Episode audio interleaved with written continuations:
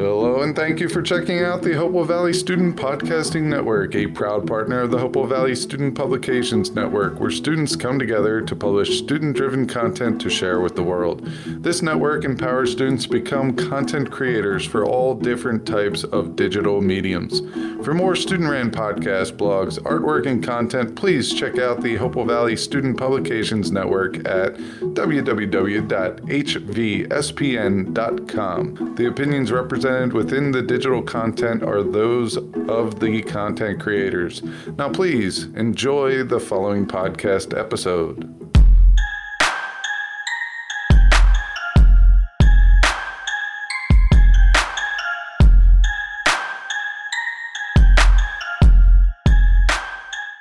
Welcome to my AP Biology Thoughts podcast.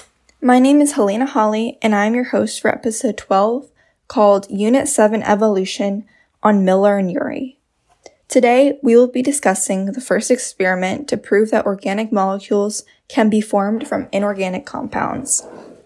Stanley Miller and Harold Urey were biochemists at the University of Chicago in 1952. They wanted to explore how life came to be billions of years ago, so they created an experiment that was meant to simulate the conditions that they believed could have existed on young Earth billions of years ago, around the time the first life was thought to have formed. The point of their experiment was to test what kind of environment was needed in order to create life. Their experiment tested the primordial soup theory developed by both Alexander Oparin and JBS Haldane.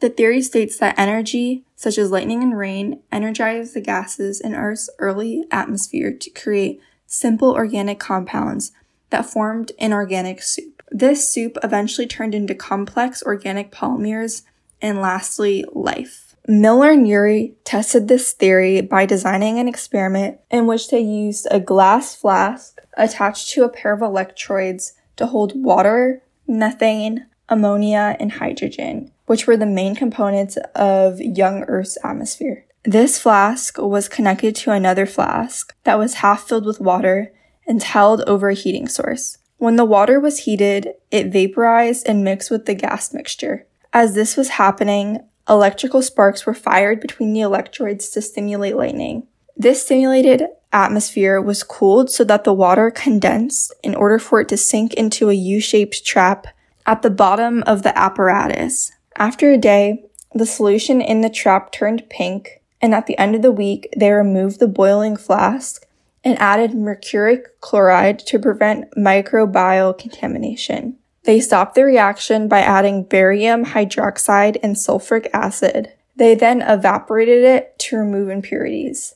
They found that 10% to 15% of carbon present was in the form of organic compounds. Miller and Urey used paper chromatography and found that 2% of the carbon went into amino acids, including 13 of 22 amino acids essential to making proteins in living cells, glycine being the most abundant. So while the experiment only created organic molecules and not a full living biochemical system, which in reality would take thousands of years, the results were still to a large extent enough to prove the primordial soup hypothesis. This is significant because the experiment was the first to show that organic molecules can be formed from inorganic compounds.